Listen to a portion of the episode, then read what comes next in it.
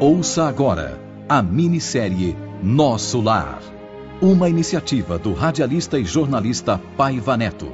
Os direitos autorais da obra literária de André Luiz, psicografada por Francisco Cândido Xavier, pertencem à Federação Espírita Brasileira, que gentilmente autorizou a sua radiofonização. Realização: Rede Boa Vontade de Comunicação. Fundação José de Paiva Neto.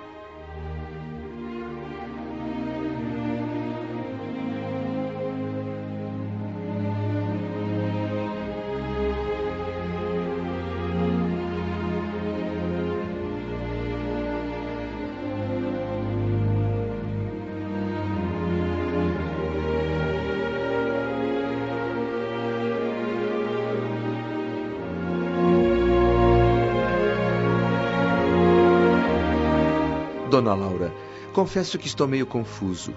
Os critérios de vida aqui são bem diferentes daqueles que conheci na Terra. Bem, eu acho que eu não entendi. O seu marido partiu há três anos. Não pense que Ricardo simplesmente me abandonou, como tantas vezes acontece com os casais no planeta. É que os compromissos com a vida material nos esperavam. Uh, tínhamos um presente cheio de alegrias, mas o passado cobrava o acerto de contas para que o futuro pudesse ser harmonioso. A terra, meu querido amigo, não aceita pagamento em bônus hora. Ela exige o suor honrado, que resulta do trabalho duro. E como puderam ter consciência dessa cobrança do passado? Isso me deixa especialmente curioso, dona Laura. Esse passado a que a senhora se refere estaria ligado a encarnações anteriores? Ah, com certeza, André. Como eu e Ricardo tínhamos boa vontade, nossa visão era relativamente clara quanto às dívidas de outros tempos. E entendemos que a lei eterna do ritmo exigia a nossa volta ao planeta. Me perdoe se estou sendo inconveniente, mas é a primeira vez que ouço falar em reencarnações de uma forma assim, tão direta aqui em nosso lar. E se a senhora me permitir, eu gostaria de saber mais a respeito. pois pergunte à vontade, André. Eu não tenho capacidade para ensinar ninguém, mas pelo menos informar eu acho que posso. é que até agora ainda não pude conhecer mais detidamente o que se relaciona com o meu passado espiritual. E as perguntas são muitas. Uhum. Não me libertei dos laços físicos. Não atravessei o chamado Rio da Morte. Pois eu gostaria de saber se a senhora recordou o passado logo após a sua vinda ou se esperou por muito tempo. Ah, eu esperei sim, André. Esperei um bom tempo.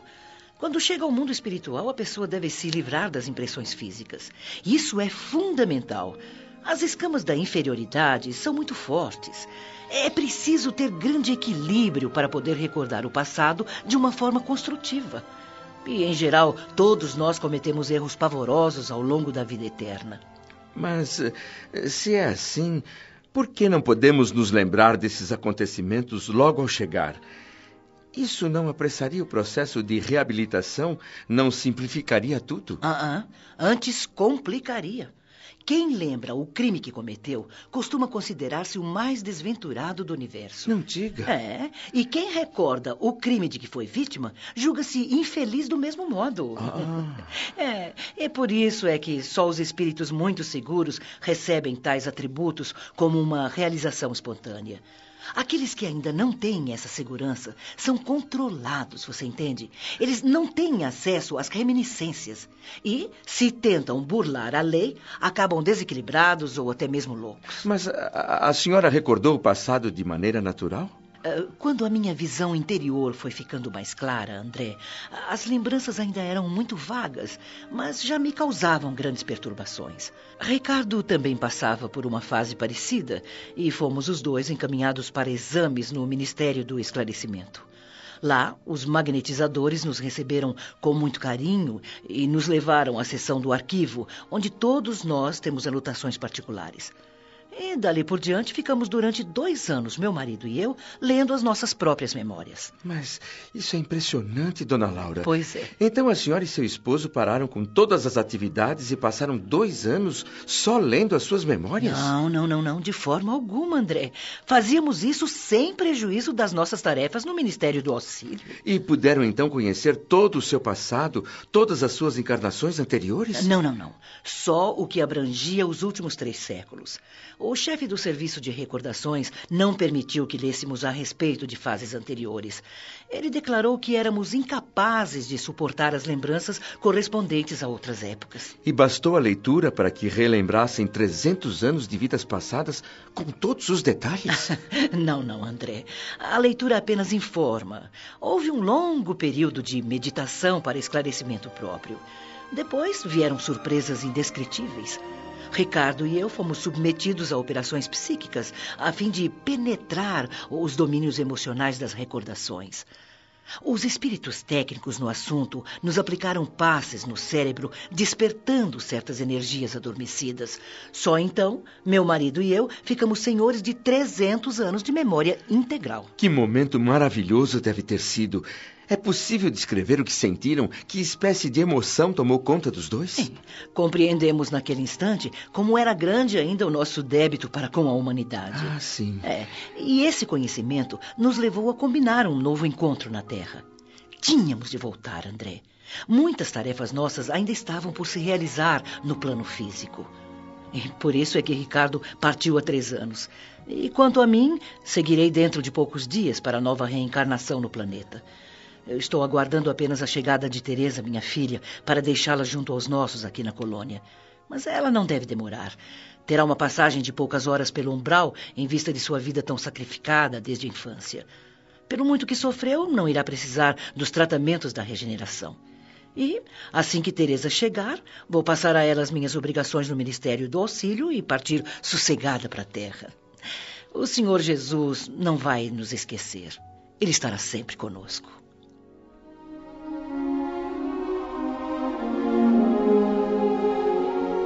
Percebi que Dona Laura desejava encerrar o tema e respeitosamente mudei de assunto. Só que a minha curiosidade não tinha limites. Intimamente eu sabia que na primeira oportunidade retornaria ao assunto reencarnação. Aproveitei a pausa e perguntei à mãe de Lísias se tinha outras atividades na colônia além dos inúmeros deveres domésticos. Mas claro que sim, André. Nosso lar é uma cidade transitória. As finalidades maiores aqui são justamente o trabalho e o aprendizado. As almas femininas têm aqui muitas obrigações a cumprir, seja na preparação para a volta ao planeta, ou seja para atingir esferas mais altas. Mas a organização doméstica em nosso lar é igual à da Terra? Os lares da Terra é que vêm há muito tempo querendo copiar a nossa organização doméstica.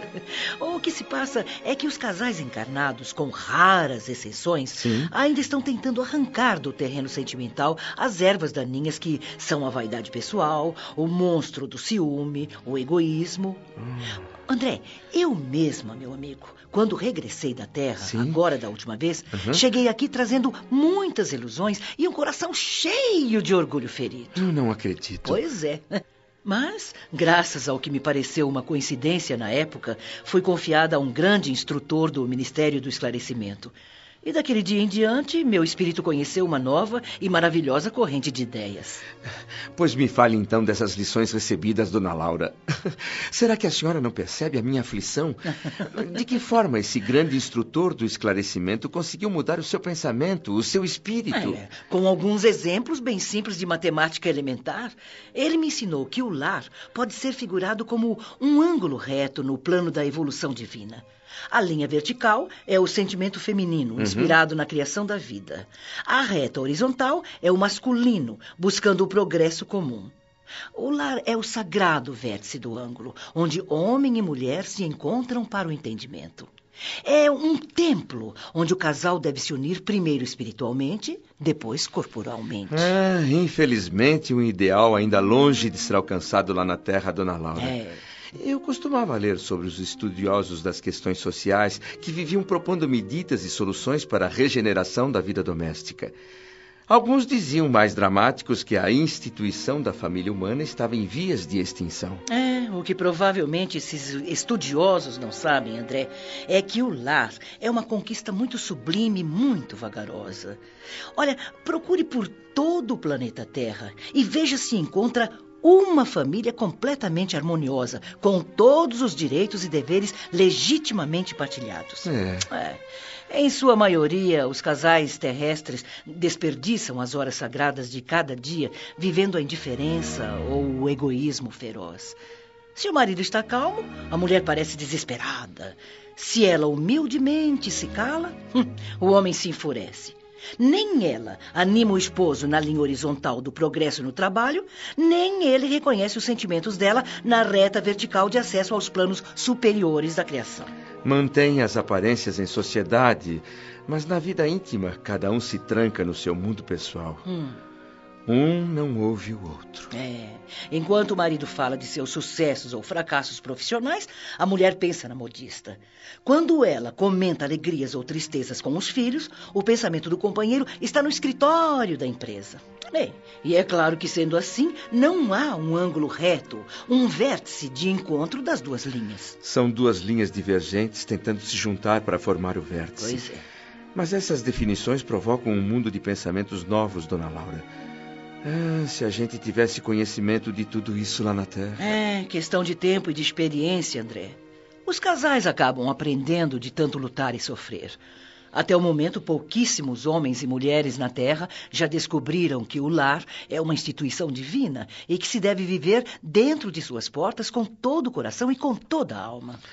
E pensar que durante namoro e noivado o mundo é um imenso jardim colorido, cheio de flores e sorrisos fáceis. É. Tudo é belo, tudo é poesia, porque os dois se querem.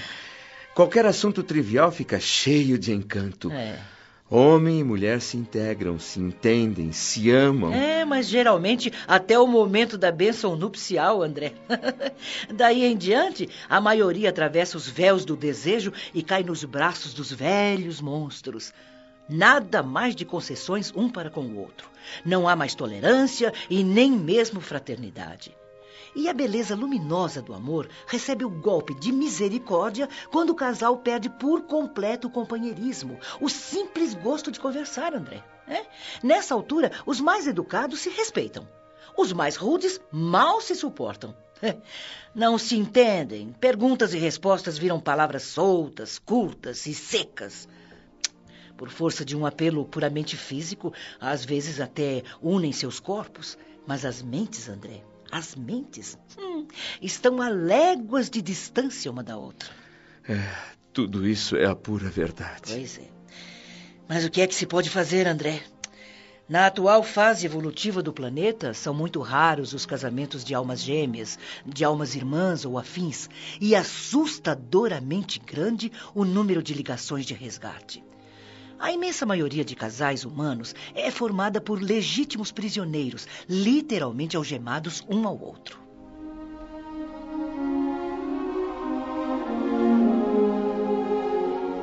Nenhuma universidade da Terra, por mais completa que seja, ensina durante todo um curso o que se aprende em minutos numa conversa como esta. Dona Laura voltou a falar sobre a condição feminina numa colônia espiritual como o nosso lar destacando a importância de ser verdadeiramente mãe, esposa, missionária e irmã para uma mulher. Considerou o quanto pode ser nocivo um movimento feminista desesperado e sem orientação segura para o espírito feminino. Citou exemplos, falou com grande sabedoria sobre o papel do homem e o da mulher na humanidade. Finalizou lembrando que, enquanto o marido traz para dentro de casa a riqueza de suas experiências, a esposa ameniza os problemas dessas experiências com a doçura do lar. O rio precisa da fonte para existir. A fonte precisa do leito do rio para espalhar suas águas. Os dois se completam.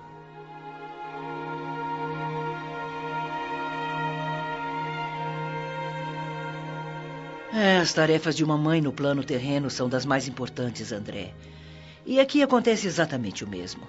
Tanto que quando o Ministério do Auxílio me confia crianças para cuidar, minhas horas de serviço são contadas em dobro. Além disso, eu trabalho 48 horas por semana como enfermeira.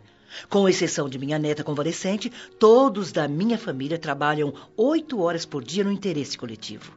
É uma jornada fácil e eu ficaria envergonhada se não trabalhasse. Eu compreendo, dona Laura. Mas a senhora falou em horas de serviço contadas em dobro. Uhum. E quanto à remuneração aqui numa colônia espiritual, como é feita? É, em bônus hora, que não é propriamente uma moeda, mas uma ficha de serviço individual, funcionando como valor aquisitivo. Valor aquisitivo? Aham. Uhum. Aqui em nosso lar, André, a produção de vestuário e alimentação básicos pertence a todos em comum. Temos um celeiro fundamental que é propriedade coletiva, entende? A governadoria e os ministérios mantêm centrais e departamentos distribuidores. Todos nós, em geral, cooperamos na manutenção e no crescimento do patrimônio comum, porque vivemos dele. Ah, compreendo. Pois é. Cada habitante de nosso lar recebe provisões de pão e de roupa quanto ao necessário, ao essencial. Os que trabalham, aqueles que se esforçam para obter bônus hora, adquirem direitos justos, conseguem certas prerrogativas na comunidade social. O espírito que ainda não trabalha pode receber abrigo e vestuário simples, enquanto os cooperadores podem ter casa própria e escolher suas roupas. O inativo pode ficar nos campos de repouso ou nos parques de tratamento por intercessão de amigos. Os colaboradores ganham bônus hora e podem ter a companhia de pessoas queridas no entretenimento ou nas aulas de orientadores sábios, nos ministérios em geral. Isso é para que se possa conhecer o preço de cada nota de melhoria e elevação, André. Quem tiver disposição e boa vontade pode trabalhar além das oito horas normais, com a permissão, é claro, da governadoria. Muita gente consegue receber 72 bônus hora por semana, ou até mais, em troca de serviços sacrificiais com uh, remuneração duplicada ou mesmo triplicada. Esse é o padrão geral de pagamento a todos nós aqui em nosso lar. Mas eh, como conciliar essa única forma de remuneração com a natureza do serviço prestado? O administrador ganha oito bônus hora pela atividade normal do dia uhum. e o operário do transporte recebe o mesmo? O trabalho do primeiro não é mais elevado do que o do segundo? Bem, tudo é relativo, André. Seja administrador ou operário, se o serviço requer sacrifício pessoal, uhum. o pagamento será justamente multiplicado. Ah. É, é, sim, é, porque a natureza do serviço, André, é, é um problema importante. Mas, se você está se baseando nos critérios da Terra, veja que lá a solução é ainda mais difícil. A maioria dos homens ainda está aprendendo a trabalhar, ensaiando o espírito de serviço nos diversos setores da vida humana. Por isso mesmo é necessário fixar uh, com mais atenção as remunerações no planeta. Todo o lucro externo no mundo é ganho transitório, André. Uns trabalham alucinadamente para ganhar e em seguida dissipar fortunas. Outros acumulam nos bancos rios de dinheiro que só trazem martírios pessoais e ruína às famílias. 70% dos administradores no planeta Terra não têm a menor consciência do dever moral, da responsabilidade de seus cargos. Mesma porcentagem com relação aos subordinados, que vivem confessando falta de vocação para o que fazem, mas recebendo salários pelas funções. Governos e empresas pagam a médicos interessados na exploração de atividades muitas vezes estranhas à profissão. E também a operários que literalmente matam o tempo. Quantos economistas nunca prezaram integralmente as próprias obrigações, valendo-se de leis magnânimas, exigindo abonos, facilidades, aposentadorias? Ah. E André, onde é que fica, em todos esses exemplos, a natureza do serviço? A mim parece distante ainda o tempo em que as instituições da Terra terão meios e critérios honestos para determinar a qualidade de serviço dos homens. Hum. Porque no plano espiritual superior não se especifica a natureza de serviço sem levar em conta os valores morais demonstrados. Então o bônus hora é único, paga uma hora de trabalho em qualquer tipo de atividade, dona Laura. Bem, no Ministério da Regeneração uhum. temos o bônus hora regeneração. No Ministério do Esclarecimento, o bônus hora esclarecimento. E assim por diante. Pode-se concluir que o verdadeiro ganho de cada um é de conteúdo espiritual, ou seja, o bônus hora se converte num valor substancial, de acordo com a natureza do serviço. Hum. Eu entendi bem? É isso mesmo, André. Oh. Olha, você pode conhecer conhecer a essência do serviço de uma pessoa pelo pagamento espiritual que ela recebe. Os bens fundamentais que se pode adquirir são experiência, educação, enriquecimento de bênçãos divinas e um crescimento de possibilidades. Coisas como assiduidade e dedicação têm um valor extraordinário aqui em nosso lar. Alguns habitantes da colônia estão aqui de passagem. Vão reencarnar brevemente, não é isso? Alguns, André. É. A maioria, meu amigo. Nosso lar é uma cidade de transição. Você esqueceu? Todos estão se preparando justamente para o necessário regresso à Terra, numa nova roupagem física, novas oportunidades. E cada um pode reencarnar num estágio diferente de preparação? Ah, mas é claro, sem dúvida. Naturalmente, um homem que tenha empregado 5 mil horas em serviços regeneradores Sim. fez um grande esforço em benefício próprio. Por outro lado, aquele que consumiu 6 mil horas de trabalho no Ministério do Esclarecimento, com certeza estará mais sábio. Ah. É, podemos até gastar os bônus hora conquistados, porque o valor maior está mesmo no registro individual, que traz a contagem de tempo de serviço útil, André. Isso, inclusive, dá direito a preciosos títulos. A, a senhora disse que podemos gastar nossos bônus hora, mas uhum. gastar como? A, a, favor dos amigos, por exemplo? Ah, mas é claro que sim. Nada impede que a gente gaste as bênçãos do nosso esforço com outra pessoa. É um direito inalienável do trabalhador fiel. A amizade e a fraternidade favorecem milhares de criaturas em nosso lar. E, quanto maior o nosso tempo de serviço útil, mais podemos ajudar aos outros. Mas é importante compreender, André, que nada existe sem um preço e que para receber é indispensável dar alguma coisa. Pedir é uma atitude muito significativa na existência de cada um.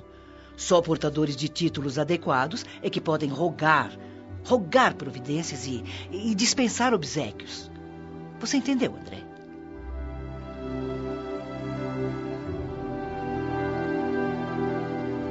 Problemas tão difíceis com soluções tão fáceis. A cada minuto de conversa com Dona Laura, eu me vi envolvido num novo mundo de concepções aparentemente revolucionárias, mas na verdade simples e óbvias. Realmente, só não vê quem não tem olhos de ver.